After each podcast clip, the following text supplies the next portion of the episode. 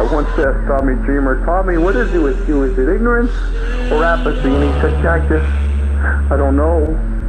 I don't care. Bang, bang! When you are an ignorant person, Tommy Dreamer, you're a very ignorant little boy. Ignorant and selfish. And I don't know which one bothers me more.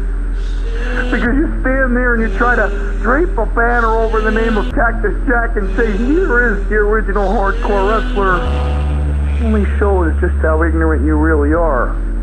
Because you're not even close. You're not even close. Does the name Ray Stevens mean anything to you? Well, it doesn't mean a lot to the general public because Ray Stevens was one of the original hardcore wrestlers. Tommy, you know where now?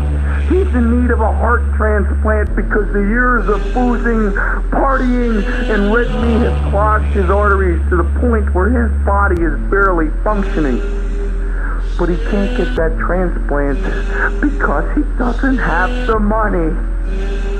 Harley Race has been a millionaire several times over, and his body lies broken, and his spirit lies battered.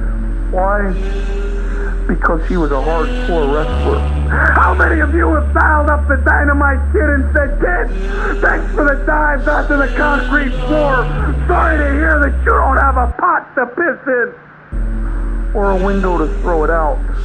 But thanks for the memories. You see, Tommy Dreamer, the problem with being hardcore is, by the very nature of the name, we give of ourselves, of our bodies, of our hearts, and of our souls. And for each one of us who gives, there's bloodthirsty low-life fans out there only willing to take.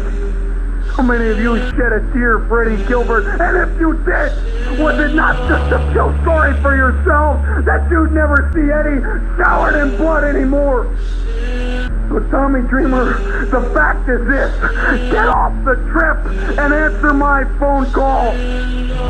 Raven has given you an out. Don't you understand?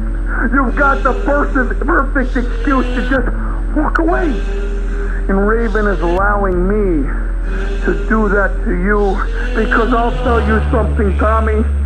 To do what I did for you in that ECW arena and DDT you on the floor just proves to me how much love I really have in my heart. Because you gotta love people an awful lot to be willing to do what I did for you. So, Tommy, I don't mean to yell. I don't mean to get upset because I like you and I only want the best for you.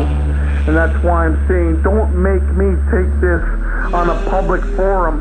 Forget all those losers.